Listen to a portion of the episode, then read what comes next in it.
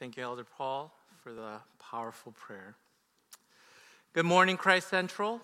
My name is Bobby, and I serve as one of the pastors here. Pastor Owen is away today because he is preaching at the one year anniversary of Christ, our daughter church, Christ Central Tysons. Let's give the Lord praise for his faithfulness to Peter, Jane, all the leadership at Christ Central Tysons. Our sermon series through the book of Galatians has focused on getting the gospel right. For the world is always trying to get us to believe that our own private version of the gospel is the right one. We say the true gospel is more conservative, and some of us would say the true gospel is more progressive. We protect it and we distance ourselves from anything that would challenge our version of the gospel. We would even divide the church, the body of Christ, over it. And often, the version that we tend to endorse, it never challenges our own thoughts or our own lives, but we just build it up to support what we want out of life, what we think is right. So, the abundant and flourishing life for the Christian is not a life free of suffering and abundance, but a life that is centered on the will of God and the immutable truth of the gospel that addresses every single one of us. It challenges every single one of us. Not one of us is exempt from that truth. The title of today's sermon is The War Within the Flesh and the Spirit, and it comes from Galatians chapter 5, verse 16. So you'll see that on the screen, and you can read along or with your Bible or device. Verse 16, but I say, walk by the Spirit, and you will not gratify the desires of the flesh. For the desires of the flesh are against the Spirit and the desires of the Spirit are against the flesh, for these are opposed to each other, to keep you from doing the things that you want to do. But if you are led by the Spirit, you are not under the law. Now, the works of the flesh are evident sexual immorality, impurity, sensuality, idolatry, sorcery, enmity, strife, jealousy, fits of anger, rivalries, dissension, and divisions, envy, drunkenness, orgies, and these things like them. I warn you, as I have warned you before, that those who do such things will not inherit the kingdom of God. But the fruit of the Spirit is love joy, peace, patience, kindness, goodness, faithfulness, gentleness, self control, and against such things there is no law.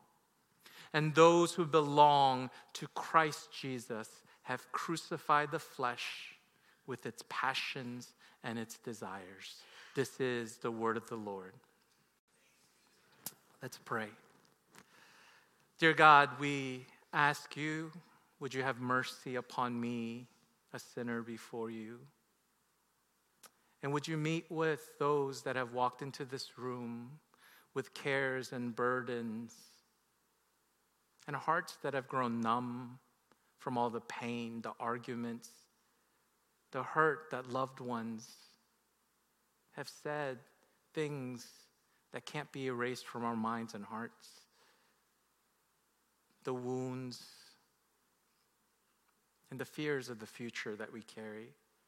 Would you meet with us and in your sovereign mercy and grace hold us and remind us, Lord God, that you are here, that you love us, that you have given your Son to secure us in your love. So we delight in you, who you are, and we pray all of this in your name. Amen.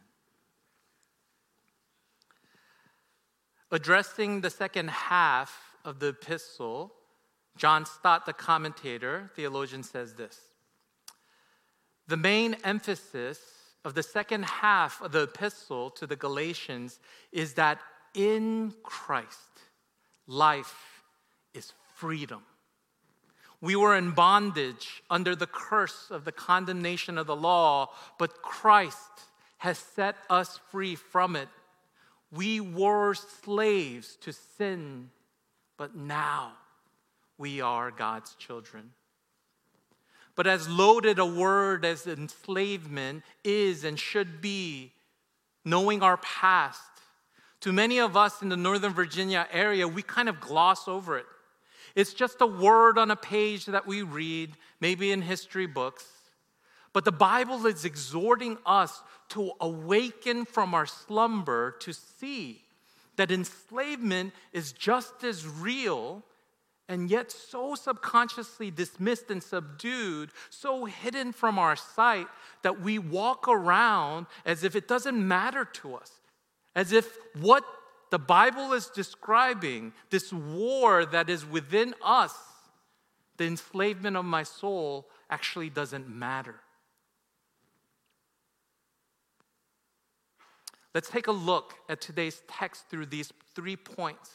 The first is this we'll address the war within us, that it is very real, that everything that we do in life is actually coming from this foundational war that we're fighting inside of us or that we ignore. And number two, we'll address what these works of flesh are doing to us. And it's actually showing up every day in every relationship, everything we think. It impacts our work, our life, and everything around us. And lastly, we'll address the fruit of the Spirit, how the Holy Spirit living in us gives us a new way to live, away from the enslavement, powerful to live as light in this world. The first, we're going to address the war within us. To basically be a sleepy Christians, as you know, many theologians and the Bible would refer to us, means that you have become ineffective and non relevant because you are blind to the very war that the Bible consistently speaks of. We're always up for fighting a cultural war. So we say we're Christians, so we attack all the things that we don't believe in. And as progressives, we attack all the Christians or conservative, and they're doing nothing and they're sitting around talking about this is holy and this is not, and this is what we don't need and this is what we don't do. And everyone is at their throats trying to fight a war on the outside what we don't realize is that we are attacking and isolating ourselves from those that disagree with us because we're trying to uphold our worth, who we are, by what we say and what we proclaim that we believe. But yet we're enslaved to that. We find our worth, our joy, our identity in those things. And we aren't even addressing daily the war that is determining what we say and how we live and how we view the world. One of my favorite movies, and to some of our young British people, I don't know, some of the younger people, this might be a new movie to you. Uh, it's called Dances with Wolves. Okay, it sounds funny, even the title, but back then I loved it. Okay, and it's one of my favorite movies. And there's a scene that it begins with and one of the most beautiful movies, cinematic movies of all time. And the beginning scene is a stalemate between the Northern Union soldiers and the Southern Confederate soldiers. And so this is kind of like the United States. All of us like hate each other and all of us think we're all dumb and we're all just kind of waiting to take over the country. No one wants to charge the other side. We're at a stalemate. We're all hiding behind our weapons. And once in a while, the soldier will stand up and shoot the gun, doesn't hit anything, and it doesn't matter. A lot of the soldiers in the beginning scene live as if there is no war. Actually, the scene faces some of the soldiers who are literally sleeping.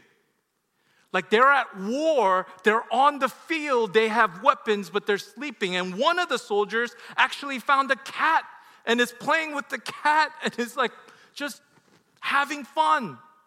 And as I'm watching this, there is Lieutenant John Dunbar who was to get his leg amputated. And he puts on this boot because he doesn't want his leg amputated. He would rather die than have his leg amputated. And so he gets on a horse and he charges the middle of the field.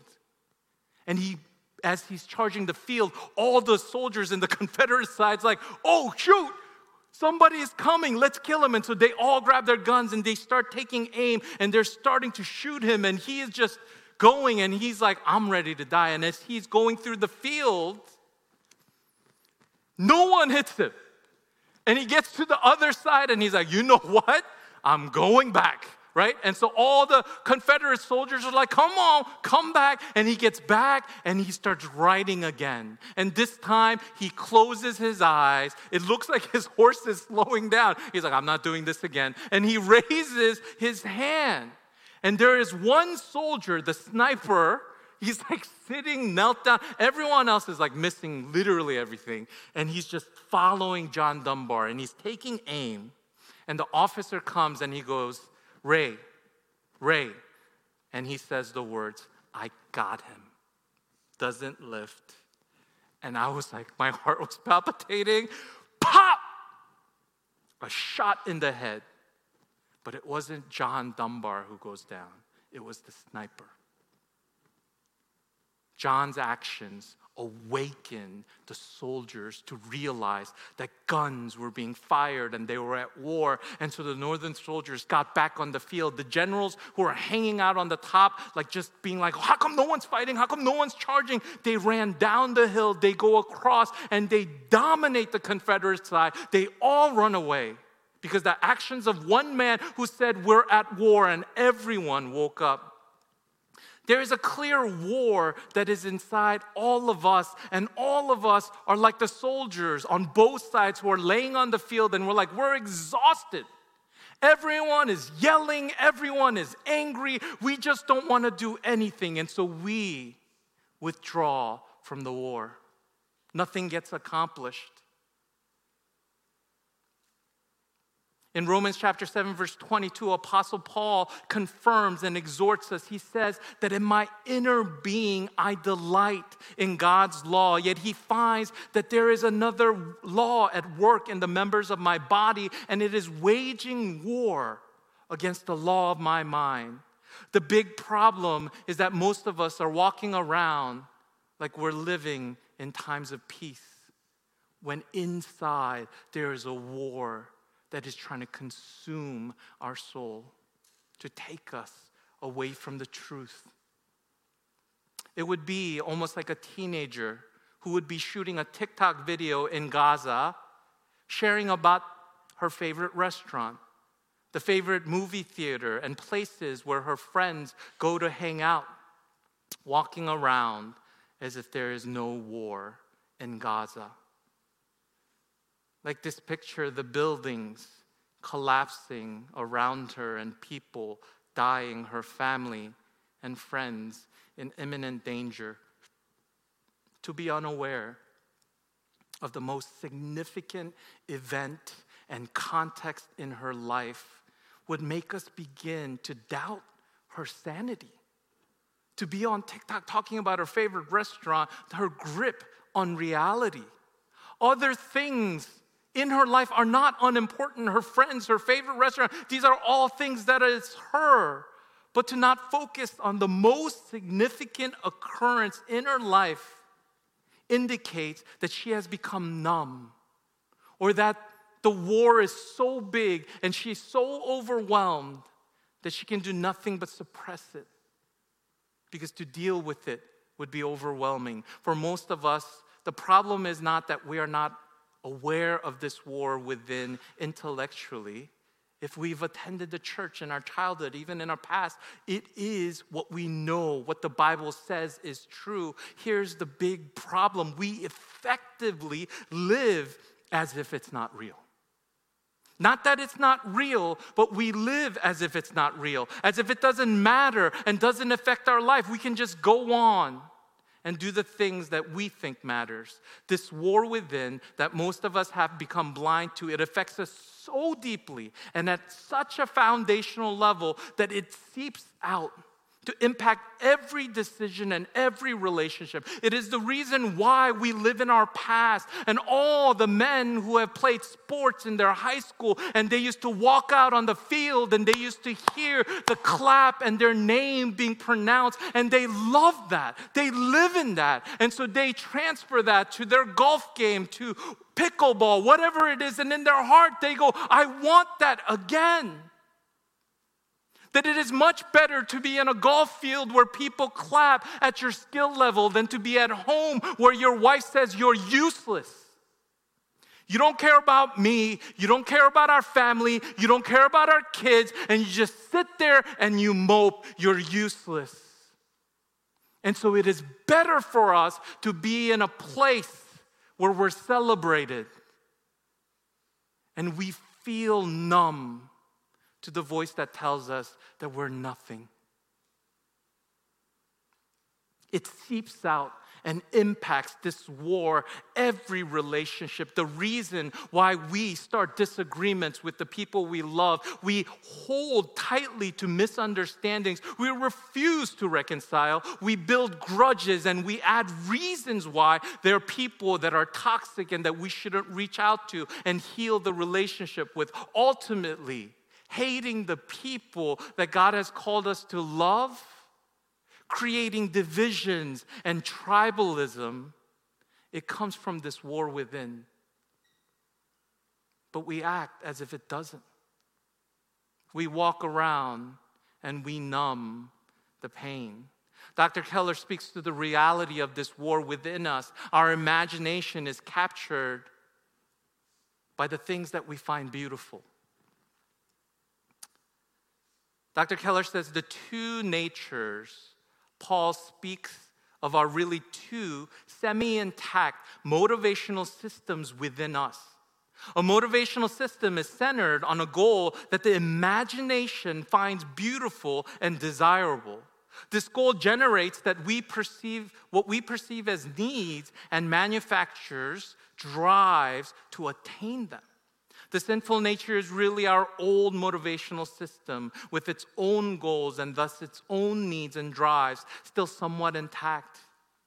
It is focusing on some object that is in itself good, but which it turns into an idol by which we seek our salvation. What we say in our hearts, I can have worth if I am loved if I have a good career, if my children love me, and which finally then creates over desire for that idol.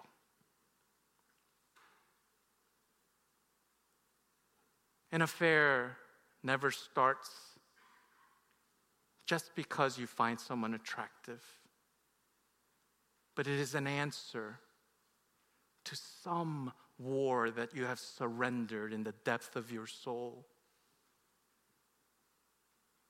Becoming numb because you aren't appreciated, because you aren't celebrated, because you feel emasculated or not loved or not cherished. Somewhere inside you give up, and that leads to desiring you to be in the arms of another who you think sees you, who you think finds you beautiful and someone to celebrate.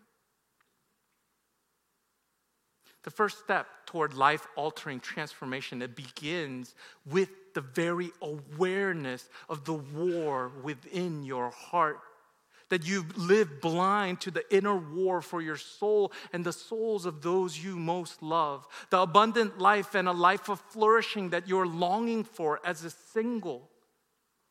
You're always constantly at war as you're looking at social media and all the people who are out and about celebrating their marriage and celebrating being with their kids. As a single person, you're looking and the war is telling you you want that. You'll do anything to get that. You will compromise any and all things to have that. See, you're not any less in the eyes of God and your worth not any less. And yet, this war tells you that you are.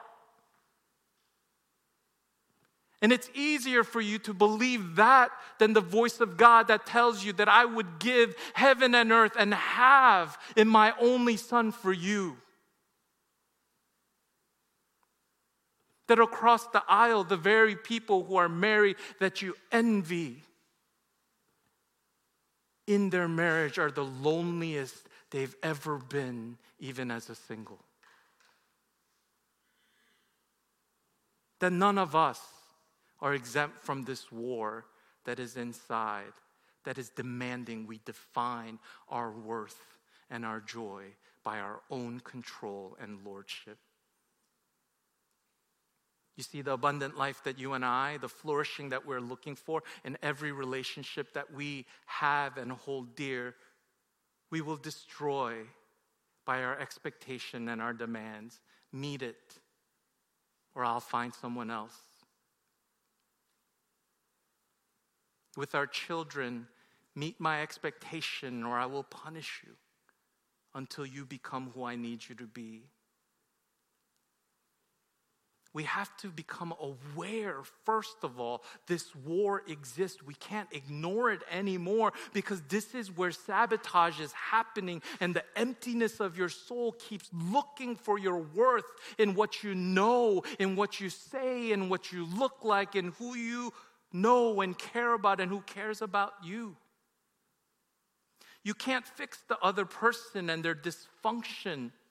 It's easier, like we see in Genesis, to blame somebody else for the emptiness we feel inside, but you can't deal with other people's wars within them. Because you can't handle their dysfunction and what they bring to the table until you see the war within yourself, that you're chasing your worth and your joy in these idols that you have created for yourself. Within the recent news that I saw, there was news that Frozen 3 is going to be released. And for anybody who has little girls, what that means to the girl is different than what it means to us as parents. We will all be fighting a war within as we have to pay another $10,000 on dresses because Elsa now has five dress changes in every show. And so our girls want those different dresses the toys, the frozen on ice. But I want to talk about the war within Elsa. And I think Frozen 1 actually spoke beautifully about what she was going through, and I think it speaks to us. If you look at that movie, at the beginning of that movie, Elsa loved her gift and her sister. They played, they made snow, snowman, all that stuff, and they were celebrating her best friend and all these things. Then she hurt her sister with her gift. And so she takes her gift in the words of her father and encouragement and buries that gift deep within. She cuts her ties with her sister and hides behind the wall door, and her little sister's knocking every day. Then, when she comes to her coronation, she almost hurts her, the her sister whom she loves. And so she decides, you know what? I'm out. And so she leaves her kingdom. She leaves her responsibility as queen. She abandons the sister that she loves and the subjects that she cares for. She goes to the mountains to get away from everything. And then here's the epic song that she sings, Let It Go. And here are the words Don't let them see. Don't let them know. Hide it all of her childhood, all that she loved, she pushes deep down. And now, this war of fighting her worth and her joy, she pushes down. And even at that point, she can't control it. And then she sings, No right, no wrong. I can't hold it in anymore. Let it go. And then we're like all now like it's floating around in our heads as I say it. Let it go, right? You're all singing it. And it's like her saying, I want to let it go. I want to be me. I don't want to be controlled. I don't want to be pushed down. So, what is her solution? She runs away. She hides, leaves everyone she loves. And so, her solution in herself is to be away from everyone she loves, hoping that being alone is truly the freedom that she longs for. And we know at the end of the movie it's not. What she really needed is to be free, to be who she is, to exercise how she is made, all that she is, in the light and the presence of the people that she loves. And love changes everything. In this way, if we continue to look for our worth and joy apart from dealing with this war inside, you will keep putting out all these feelers to say, Tell me that I am worth your time. Tell me that I am worth your love. Tell me that I am worth everything before you because I feel empty inside without those things. Those are the things that the work of the flesh will continue to push you towards. And it will destroy every relationship that you value and love because there's no end to it. So, two, let's talk about this work of the flesh. It talks about sexual immorality. Here are the evidences of you surrendering to the works of the flesh sexual immorality, impurity, sensuality idolatry, sorcery, enmity, strife, jealousy, fits of anger, rivalries, dissension, and division, ultimately leading to envy, drunkenness, orgies, and things like these. It all seems overwhelming. Like, how are we going to deal with all of these? But if you look at it in categories, what it's saying is first, it will be something inside of you that you want and long for that impacts you, then eventually this idolatry will begin to impact your relationship with other people. You will be jealous. You will cause strife and anger, and all this longing will define your relationship with other people. And then eventually, the category will lead to your community around you being catastrophically impacted. So, why is it so easy for us to give into the flesh? Because the works of the flesh seem natural to us. We don't have to try to give into it, it just feels good and natural. The opposite of obeying and abiding in the work of the Spirit and His leading seems so hard and arduous. It seems so natural to us to want the success of our children to give us joy. It's good things. We want our children to be successful. We want them to succeed in life and not be a burden to society and all these things, to have their own worth. But at the end of the day, what if that becomes ultimate things?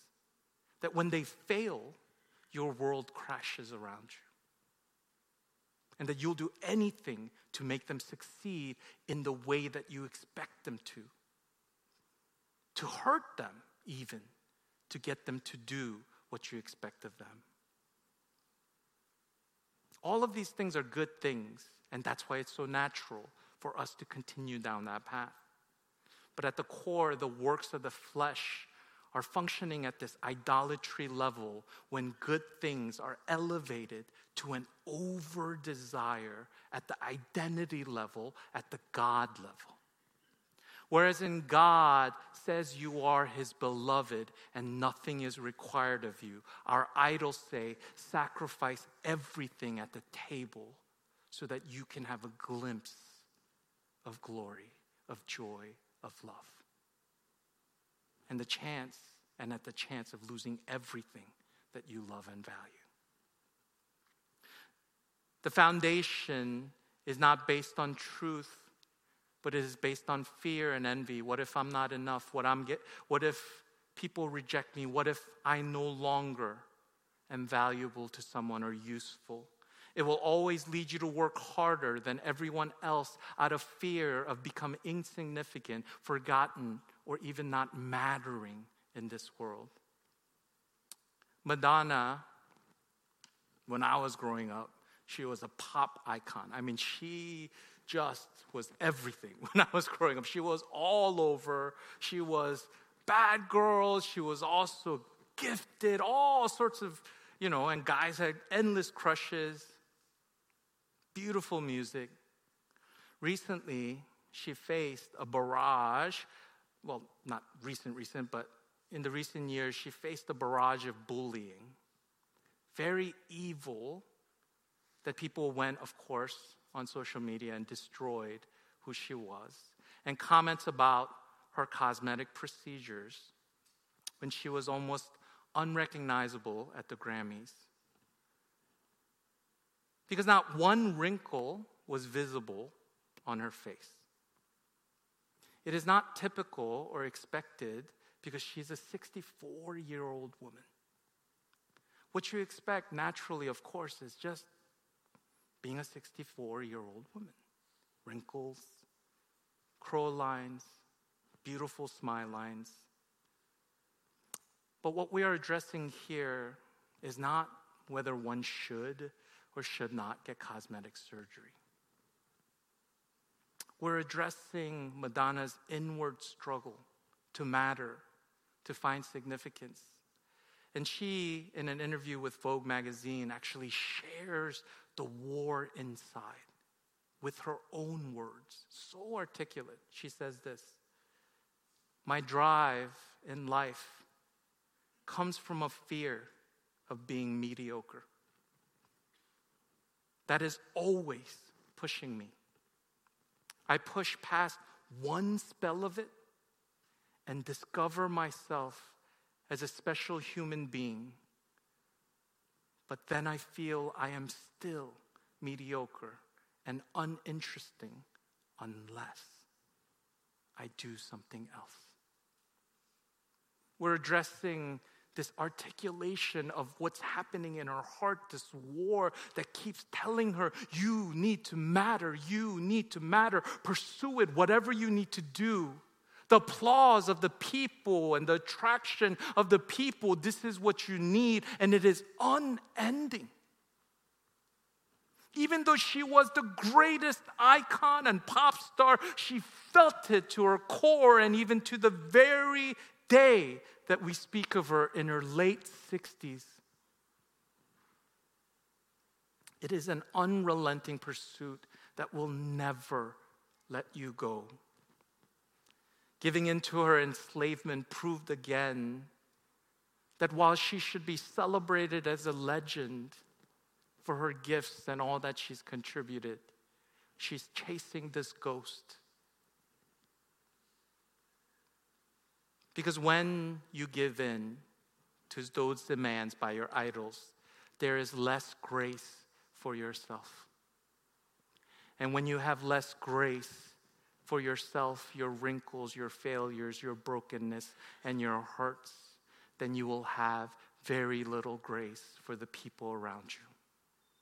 You will demand the same perfection from them, and people will be crushed by it the way that you're crushed by your own. This war that most of us cannot see, cannot acknowledge, the Bible is so clear addressing that you will be on this journey for the rest of your life and enslaved until you are set free. That God gave his only begotten Son to die on the cross, to feel his wrath for every unkind word, every manipulation of the people you love, every hurt, every broken thing you did to achieve your status and your purpose. He poured that wrath out on his only son who did nothing wrong. So that you and I will never be rejected by the Father that you are His and that you will forever be loved. Dr. Keller says this It is briefly worth noticing that crucifying the sinful nature does not mean what it does not mean. Paul is not saying be hard on yourself, especially to your body. For example, it is an old tradition to give up something for Lent. Usually, this means to refuse to satisfy some need for the rest, comfort, and pleasure. This is a serious mistake. It is obvious from the list of acts of the sinful nature that many of them have nothing to do with the body ambition, jealousy, envy, But the solution that we've come in religion, in Christianity, is asceticism, the denial of pleasure. They don't touch any of these. That we think somehow if we pray enough, if we read enough, if we attend church enough, if we serve enough, that somehow this war inside would be addressed. And he says it's not. You can't be holy enough, you can't give enough, you can't attend church enough to address what's happening inside. It is not some exercise to be hard on ourselves. Like Martin Luther beating his flesh to a bloody pulp, thinking that that would address the war inside, it doesn't. Because the shame and the guilt we feel by the choices we make for the war that is inside can't be dealt with by asceticism, holiness, legalism, because it's manufactured by our will. How does the Bible address it? The fruit of the Spirit. John Stott said this this section in which Paul develops this theme in simply full is simply full of the Holy Spirit. He is mentioned seven times by name. He is presented as our sanctifier who alone can oppose and subdue the flesh, enables us to fulfill the law so that we are delivered, delivered from its harsh dominion and causes uh, the fruit of the righteousness to grow in our lives so that the enjoyment of Christian freedom depends solely on the Holy Spirit. The weariness from our fight is because we are giving into legalism and this asceticism, separation from the world, holiness gained by our own strength, and separating ourselves from the things that we think is worldly. But God is saying it is the work of the Spirit. He leads, we abide, and we follow, and we trust. The work happens at a heart level, and it is a long process that requires intentional work and patience. You know, most of us see the description of the fruit of the Spirit as some type of character to aim for. I remember when I was younger, I was like, yes, I want to have more love, so I'm to love better. I want more joy, so I'm to smile more often. And even when I'm hurting, I'm like, praise God patience, right? It's like someone's annoying. You're like, I love you. But inside, I'm like, you're so annoying. Kindness, like, at church. And then on the ride home, we're like, oh my God, I can't stand five more minutes with that human. Goodness, gentleness, self control, all of it, because we think we have to accomplish these characteristics. Did you notice that it says the fruit? It is not fruits. It is not multiple characteristics you aim for. It is the singular fruit of the Spirit indwelling in your soul. It's not what you aim for, it's not how you try. It is when a Christian recognizes that when they are in control, that they will manufacture and fabricate holiness and love and patience and kindness. But when you abide and you realize that you cannot win this war within by yourself, you submit to the leading of the Spirit. You surrender the lordship of your life and you say, I make a mess of my marriage. I make a mess of my relationship with my kids. I make a mess at work to manipulate everything so that I can rise to the top. I am this. And I have to surrender to your will. I will not take control anymore. The two different verbs show a distinction of being led by the Spirit, and it pulls up. In the Greek, you won't see this, but Holy Spirit comes first in both parts of abiding and being an active person is that the Spirit is the main character, not you. How much of our Christian life, we are the main character who abides. We are the ones who follow. We are the ones who sacrifice and give up. And this text is saying, it's Him. Is He the one who transforms? Is He the ones that you submit to. So to live by the Spirit is to deliberately surrender your lordship and your personal version of the gospel and all the judgment you make at every church and every person you meet and say, oh, that person, waste of time, not really living like a Christian. And you put all of that aside, and for the first time, you see we are all the same, waging war inside and judging everyone for not being a good Christian. And we say, Spirit of God, I repent of my judgmental heart. Would you lead the way? Would you help me reconcile with my father, whom I can't stand, because all he has done is abused our family? My son, my daughter, who I don't understand. Would you give me the strength to sit with them and hear their heart? You see, it has to be clear to you that salvation is by the finished work of Christ, and you cannot earn it by effort. But that same salvation is a salvation that empowers us, that has the Spirit of God indwelling in us, that gives us the hope to break away from our enslavement to our idols. But you cannot do it with enough prayer and reading of the Bible and efforts on your own. He leads, and we follow.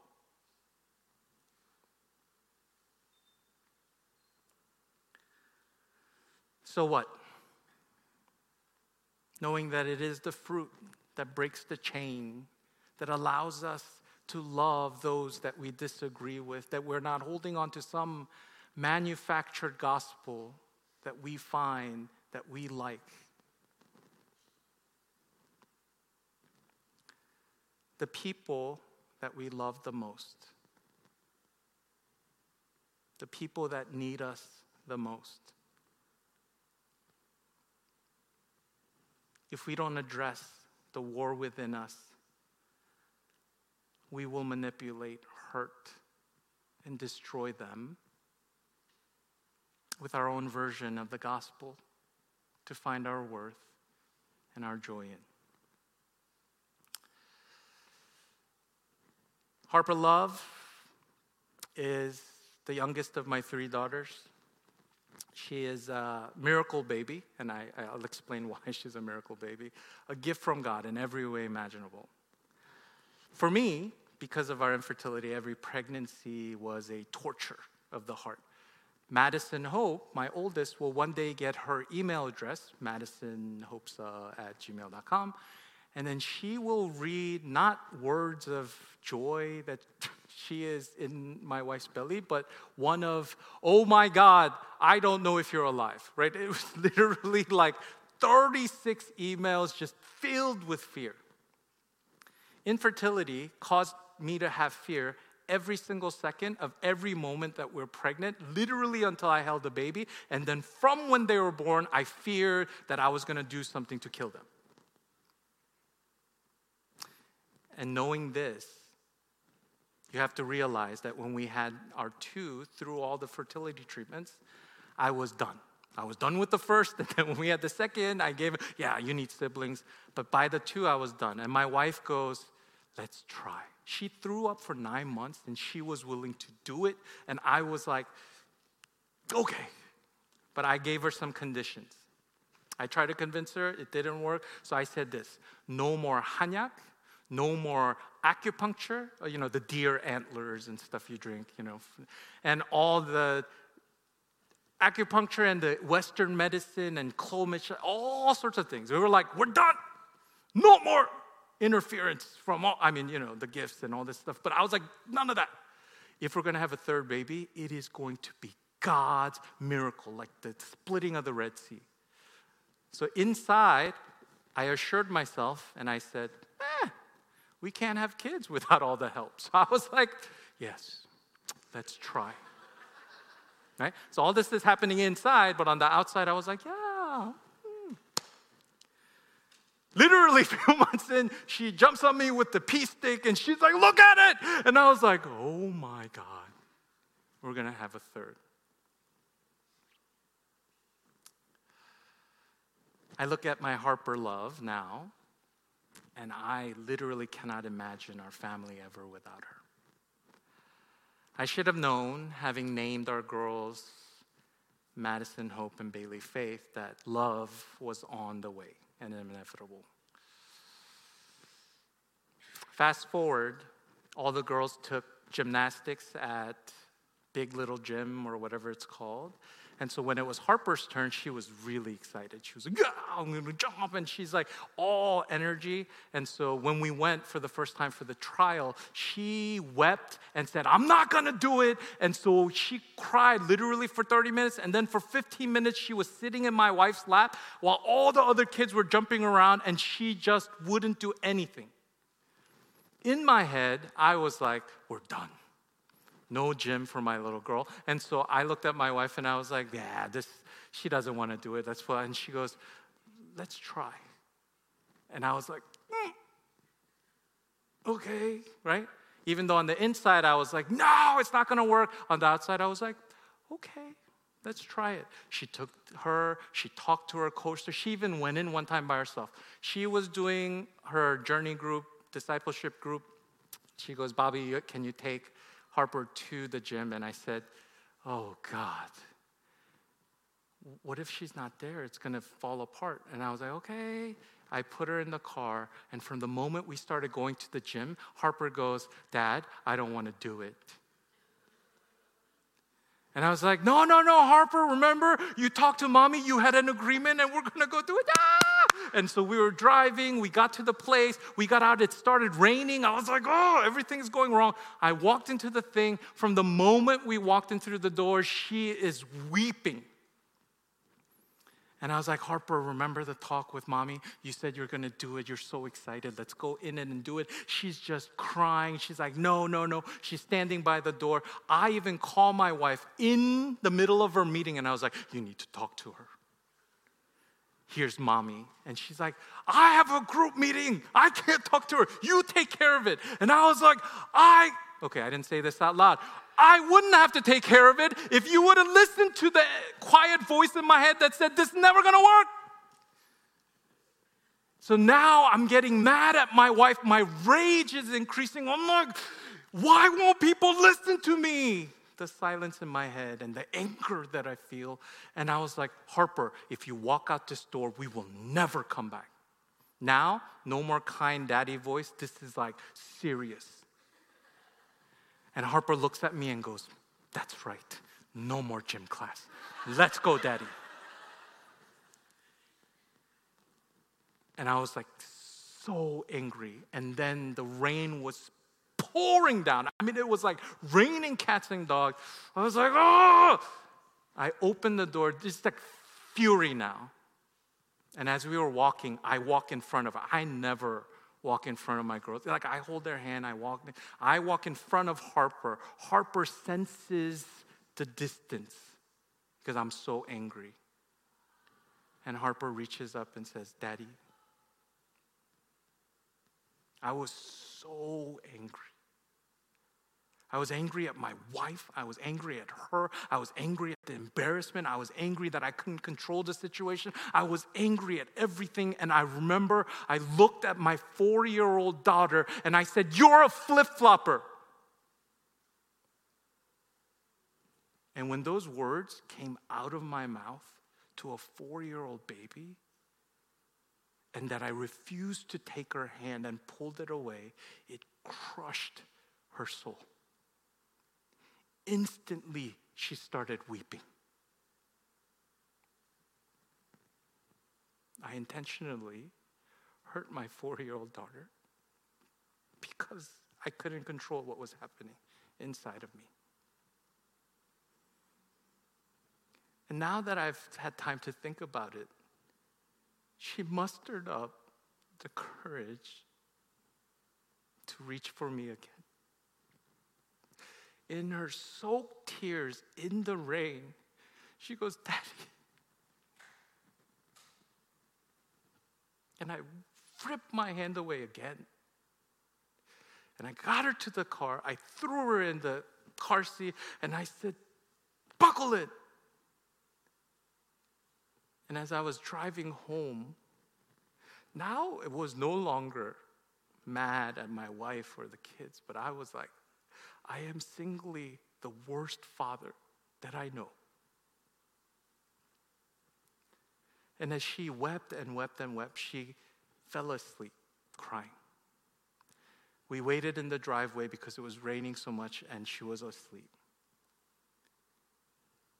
And I texted my journey group guys, my discipleship guys, and I said, I am the worst father. I can't love my daughter. I need you to pray for me. I can't do it. And they said, you know, my guys are quick. They're like, gotcha, praying, just pray, prayer hands. And I was like, okay. And I said, God, you never treat me like this. When I'm a failure and I'm, you don't punish me for not loving you or obeying you. But this is what I do. This is the Father that I am. So, can you give me the strength to reach for her? I unbuckle her and I pull her into my arms. And she's weeping. She can't control it because she's so hurt. But yet she snuggles up into my neck. And I know that's when she wants to be loved the most. And I hold her. And I pray and say, God, give me the words to say. And all I could say was, Harper, Daddy's so sorry. Can you forgive me? I love you. And she says, I love you. And she crawled up into my neck. And she held my hand. You see, everyone we love is waiting for us to deal with this war inside, to find our worth and our meaning and joy in what we think should define us. And everyone that we love becomes casualties of our idols of comfort and control and who we want to be, and they're all laying aside. And at some point, you have to stop blaming them for not loving you well enough or doing the things to celebrate you enough because that will never happen. None of it will ever be enough. At some point, you have to say, Spirit of God, I live to my own lordship and to my own gospel, and I surrender it all. Would you have me as I am, as broken as I am? You see, the church is not a place where we're separated out by what we accomplish, what we know, or what we do. It is a place where people surrender their lordship to the lordship of our Savior. And the Holy Spirit leads us to bear fruit that will help those we love flourish. Christ Central, let's do that together. Let's pray.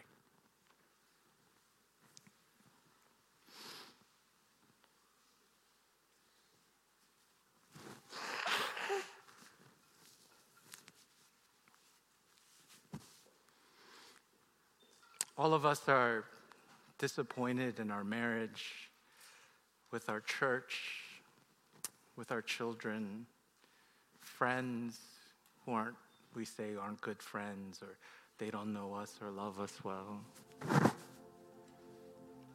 But the Bible is saying there's a war inside, a dissatisfaction.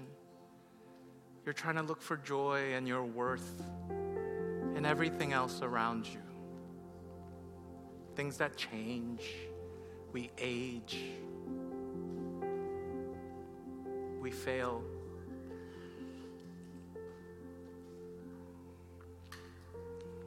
The people around you, they need you to see it. See the war within. See the idolatry you surrender to every day. Because until that is answered,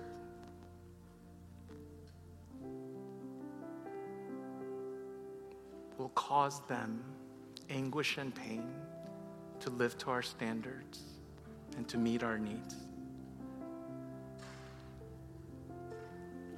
So let's pray, let's worship, let's go before God. What are the idols in my heart, God, that I hold to?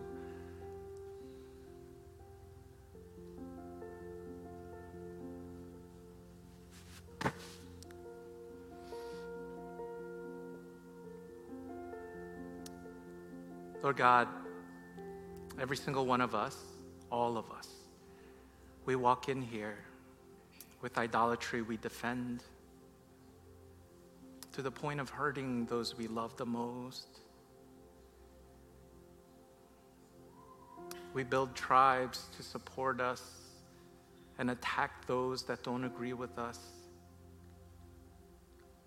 The kindness, the gentleness, the love, the patience, the long suffering, the goodness, and the self control, the fruit of abiding in you. Lord God, help us not manufacture them. Help us as we submit and abide and find you to be the most beautiful in our lives. We thank you for the truth of your word that cuts deep but also heals. We love you. We praise you. In Jesus' name.